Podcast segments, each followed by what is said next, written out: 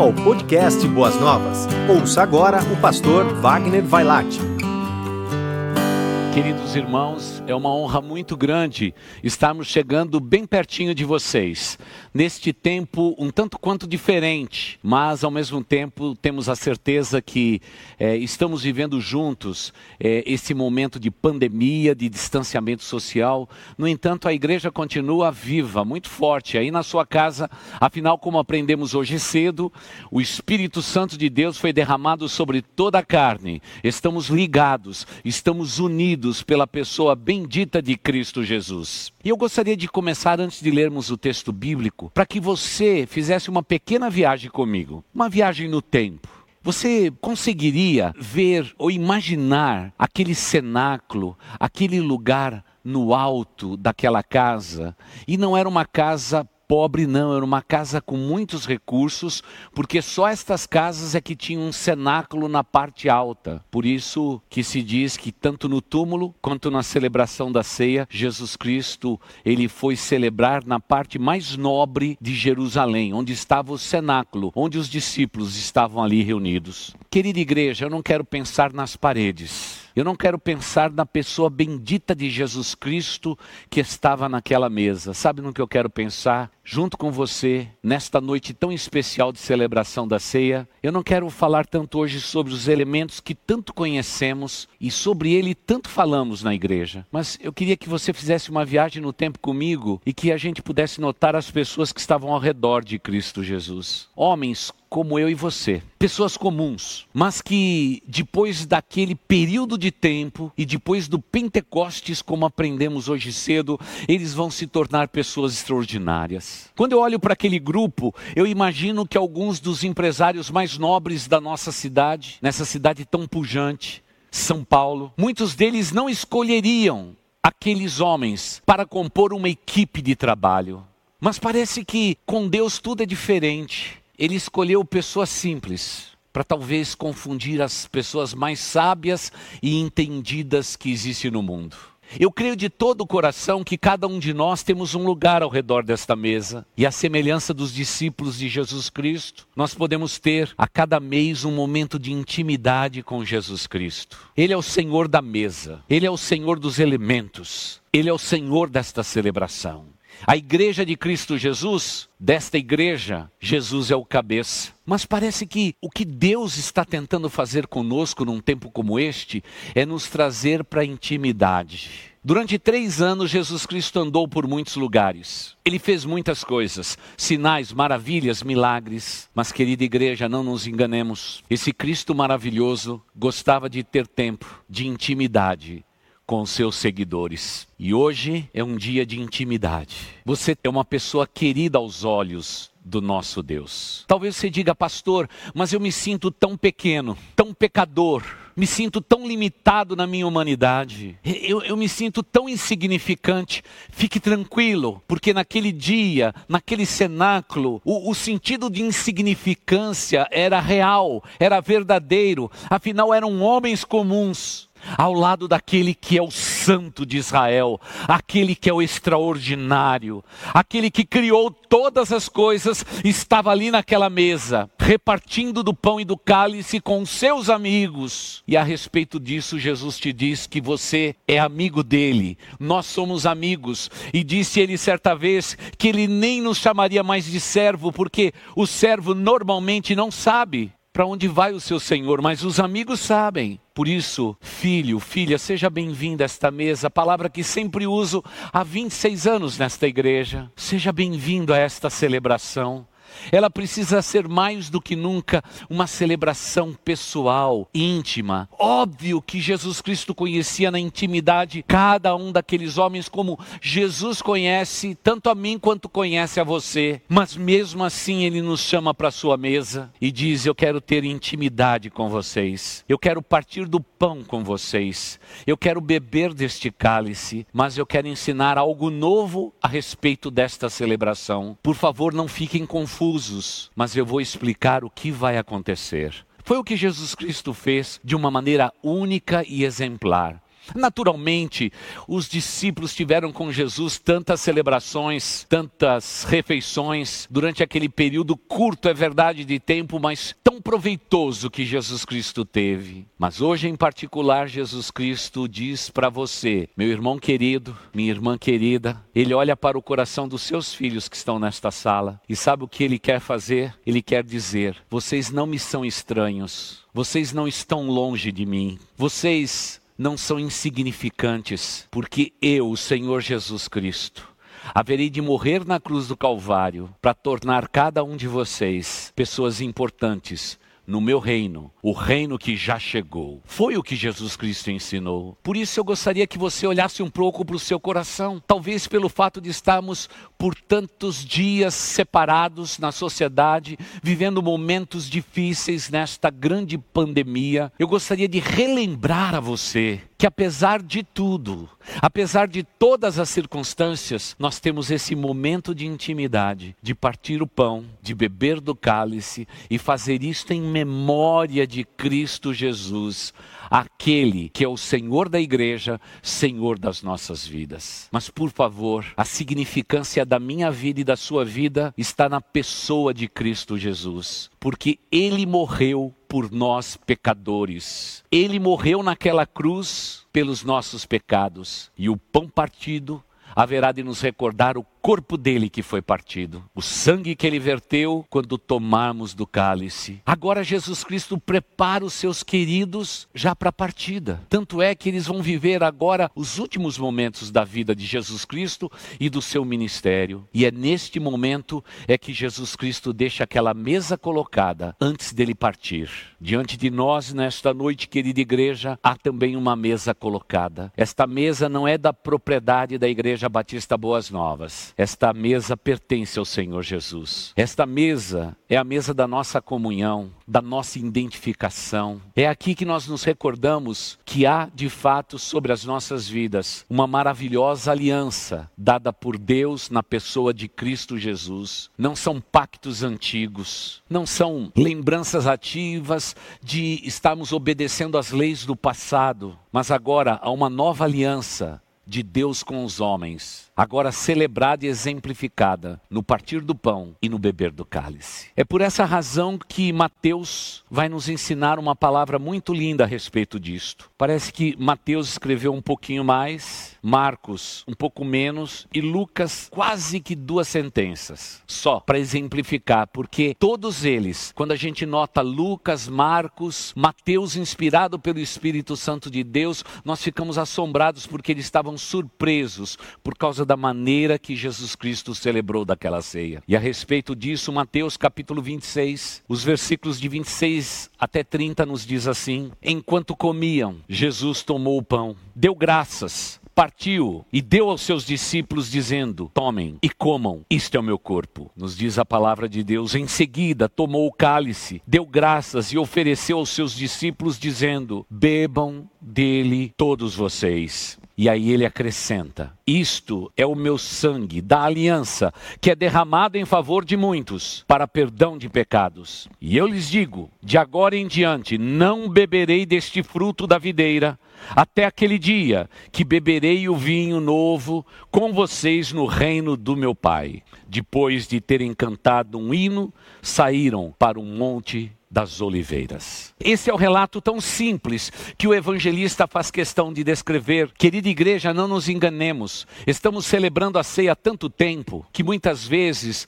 mecanicamente, estamos repetindo tantas coisas. Tome cuidado com isto. Tome cuidado. Quero relembrar a igreja amada e querida. Eu não posso comer do pão e beber do cálice mecanicamente como se fosse um ato repetitivo. Ele tem que ser um ato novo a cada celebração mesmo estando na sua casa e tendo talvez distrações aí ao seu redor, foque o seu coração e a sua vida em celebrar a, da ceia do Senhor e faça isso com reverência, porque é assim que nós entendemos convictamente que devemos comer deste pão e beber deste cálice. Naturalmente, querida igreja, já aprendemos tantas vezes, mas vale a pena repetir. Normalmente, numa mesa posta, segundo a tradição dos judeus, eles colocavam basicamente pratos que podiam servir duas pessoas. E ali colocava a condição suficiente para que eles pudessem pegar o pão, as ervas doces, as ervas amargas, conforme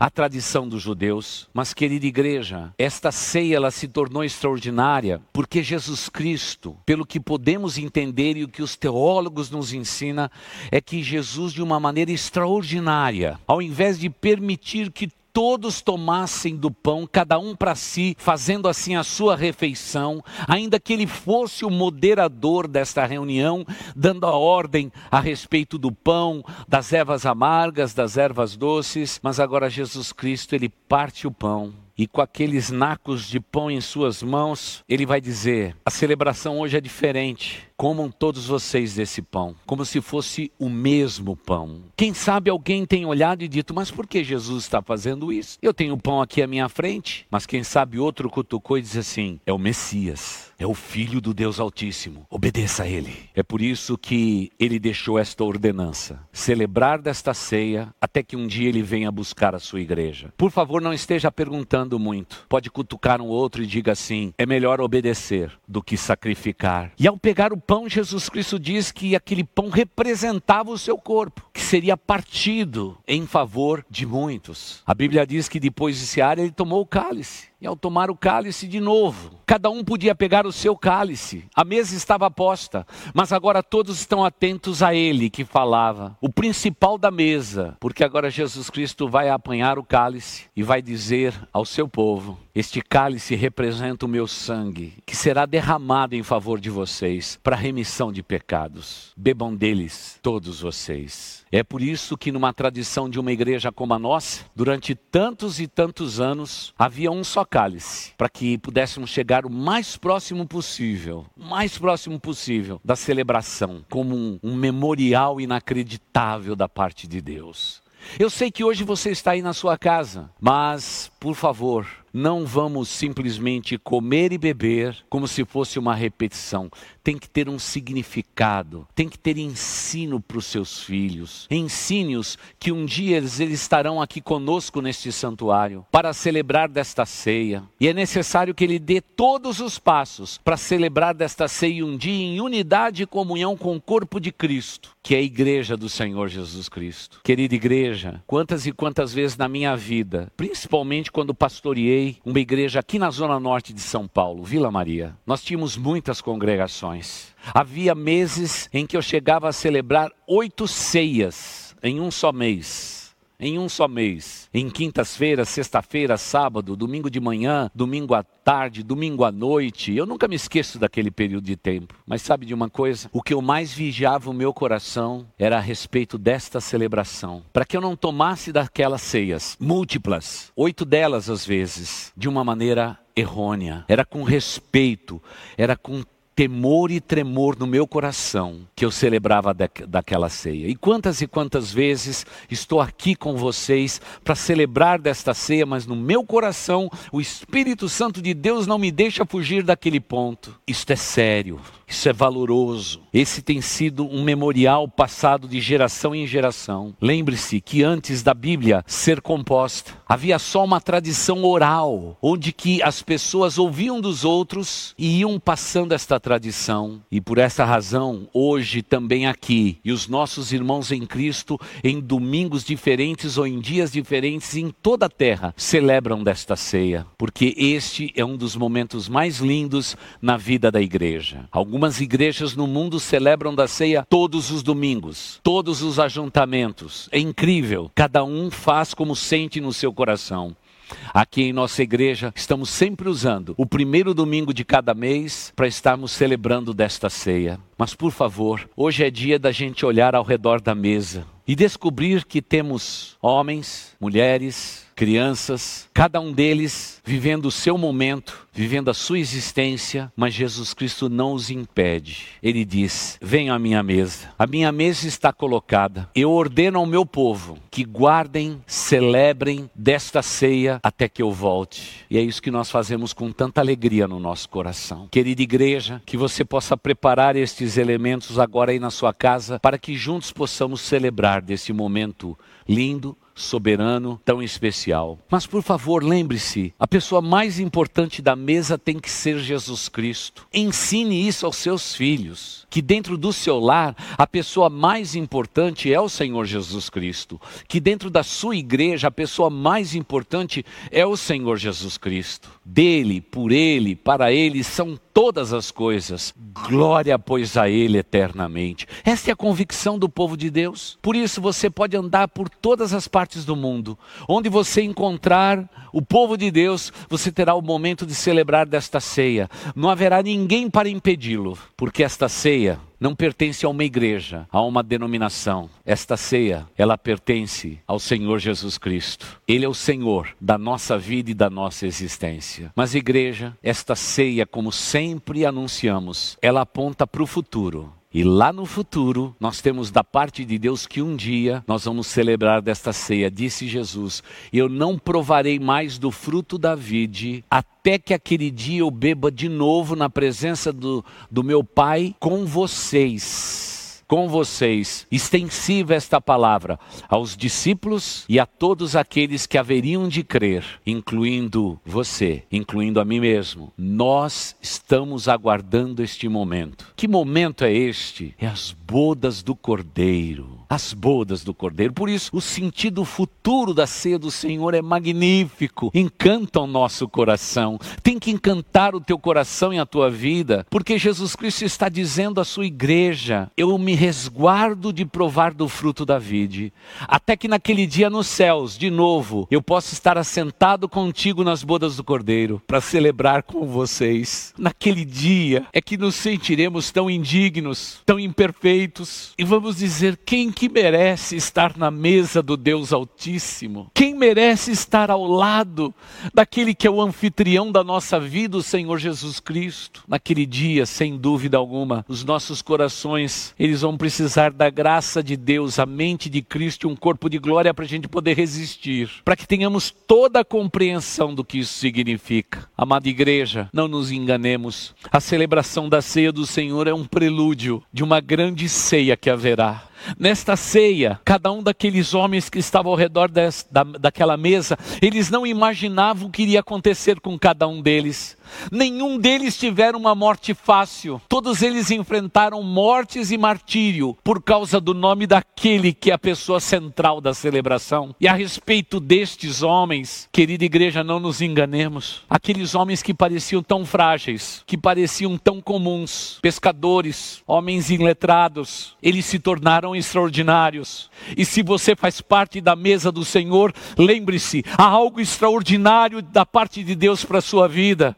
Deus há de usar a tua vida para a glória dele, como usou aqueles que estavam ao redor da mesa. Esta mesa é mesa de comunhão, mas esta mesa é a mesa da possibilidade. Por isso, não diminua Deus na sua vida, meu irmão.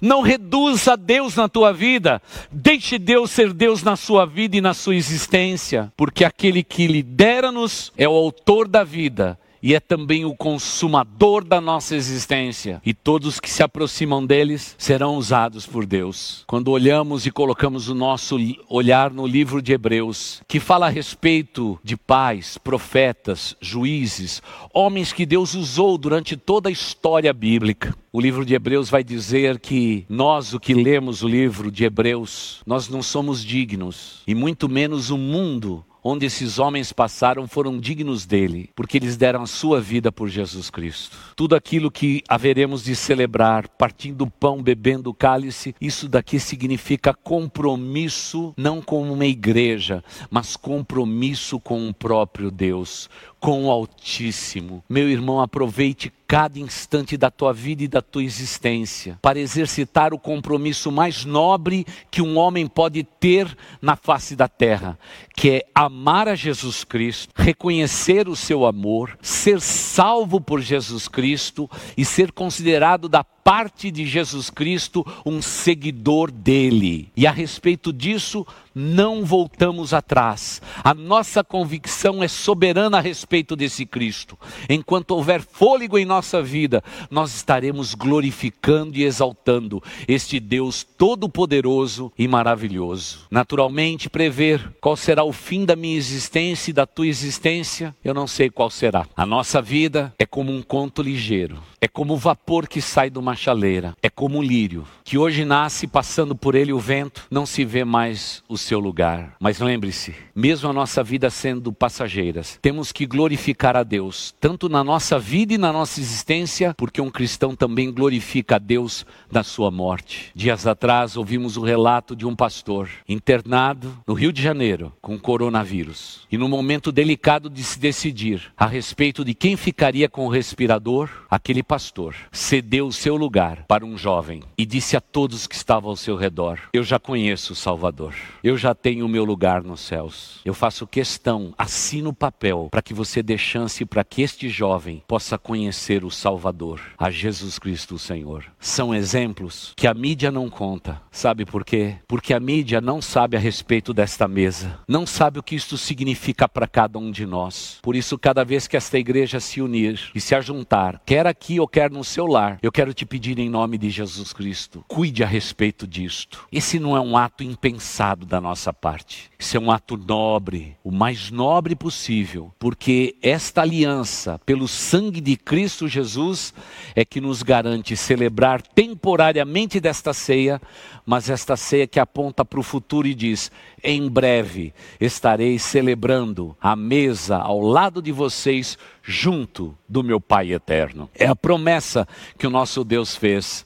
E a respeito disso, eu não vejo a hora disso tudo acontecer. E eu sei que um dia, querida igreja, nós estaremos lá. E rogo ao Deus eterno para que cada um de vocês, sem exceção, tenha certeza absoluta da salvação e da vida eterna. Permita Deus que possamos estar junto nos céus, onde celebraremos desta ceia junto do nosso Deus Todo-Poderoso. E ali será bodas do Cordeiro. Todos estes elementos já terão passado e nós estaremos juntos com o Senhor para sempre. Por isso, devemos edificar os nossos corações com esta palavra e, como nos diz o apóstolo Paulo em outro texto, que assim possamos comer deste pão e beber deste cálice para a honra do Senhor Jesus Cristo.